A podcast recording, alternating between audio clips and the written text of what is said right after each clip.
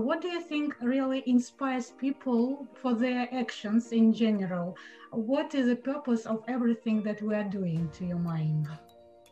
A very good question. You see, I, I have a philosophy. Most people, and I'm being very, I, I, you might say I'm generalizing here, but it's a fairly accurate generalization in my perspective because I've been working with over the last 2.5 decades, with 25 years, coaching and mentoring people across the globe.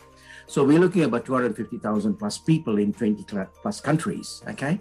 Now, what I found is most people do not have a purpose in life.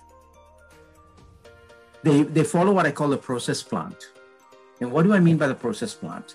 The process plant is you get born, you go through life, you go to pre kindergarten, you go to kindergarten, you go to primary school, you go to secondary school, you go to tertiary school, you come up with a degree or a second degree, you might come up with a master's, you might come up with a PhD.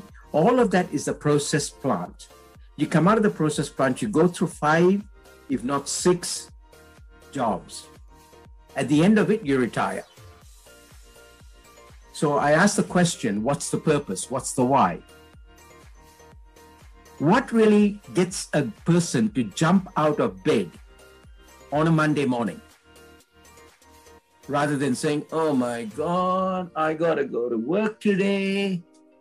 Rather than saying that, what actually makes them jump out of bed? I call it their purpose. I call it their why. And I have a philosophy in which I say if your why is big enough, the facts don't count. If your why is big enough, the facts don't count which means even if there is a disastrous situation, you will do your why. Let me illustrate this a little bit more from my own experience. As I said earlier, when, when I finished working, um, I was lucky enough and fortunate enough, and I thank God for that, to have numerous coaches in my life, 14 of them to be very precise. And I keep telling people that's why I'm so stupid that I had to have 14 coaches.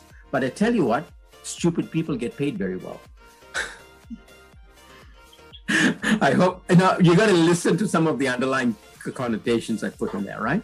Now, one of the key things I said out of that is my reason to come up in life was drilled into me by my coach. So when I finished off in financially becoming reasonably independent by my mid 30s, I decided to go to India. Why India? As Anna asked me, where do I originate from? I, my parents originated from India. I'm Indian in blood, but I was born in Malaysia. So I wanted to go back there. And my dad objected to it. He said, You know, we've come out of India in the 40s. Why go back? And I said, I just want to do something for the country. I want to give something back. And what he said to me was, Why don't you give them money?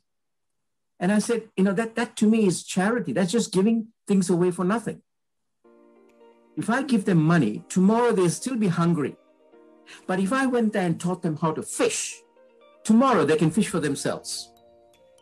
Creative society. Think about it. So I made regular trips back, back to India. This is from 1998, was my first trip into India.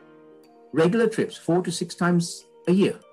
Mainly, I was going there to drill onto people and work with organizations to empower and uplift communities and, and individuals, particularly, pardon me, in the middle management area. Now, guess what? Over that time, I was fortunate enough to lock up some very good clients, 50 or 60 of the top 500 companies in India. And I worked with those senior managers. Today, they are across the globe. In fact, some of them are in Russia. Some of them are in South America, North America, Canada, UAE, South Africa, Spain, India, Australia. What they do is very simple. They've enhanced not just the technical skills, but they've enhanced their outlook and their why is strong enough. Out of that, my why had stemmed out. My purpose in life is very simple to create a mindset shift, a heart set shift, and a soul set shift in 1 million people, thereby uplifting their lifestyle and that of their next generation. Now, When I have that purpose and I go to India where there are challenges, we all know any country you go into, there's going to be challenges. And those challenges are of no, no, no interest to other people. So I don't bring them up. But there are issues with water, there would be issues with electricity, there'd be issues with road systems. But if my purpose was not strong enough, I would always use that as an excuse not to move on. To get my message? And many people fall short of that. That's why they do not fulfill their objective in life. What happens? Their purpose is not driving them. What is driving them is the money to earn. I need to get that so I can put food on the table. I have a philosophy where you say, if you turn around and have a strong purpose and you put all the other intrinsic values in place, you will see money will come.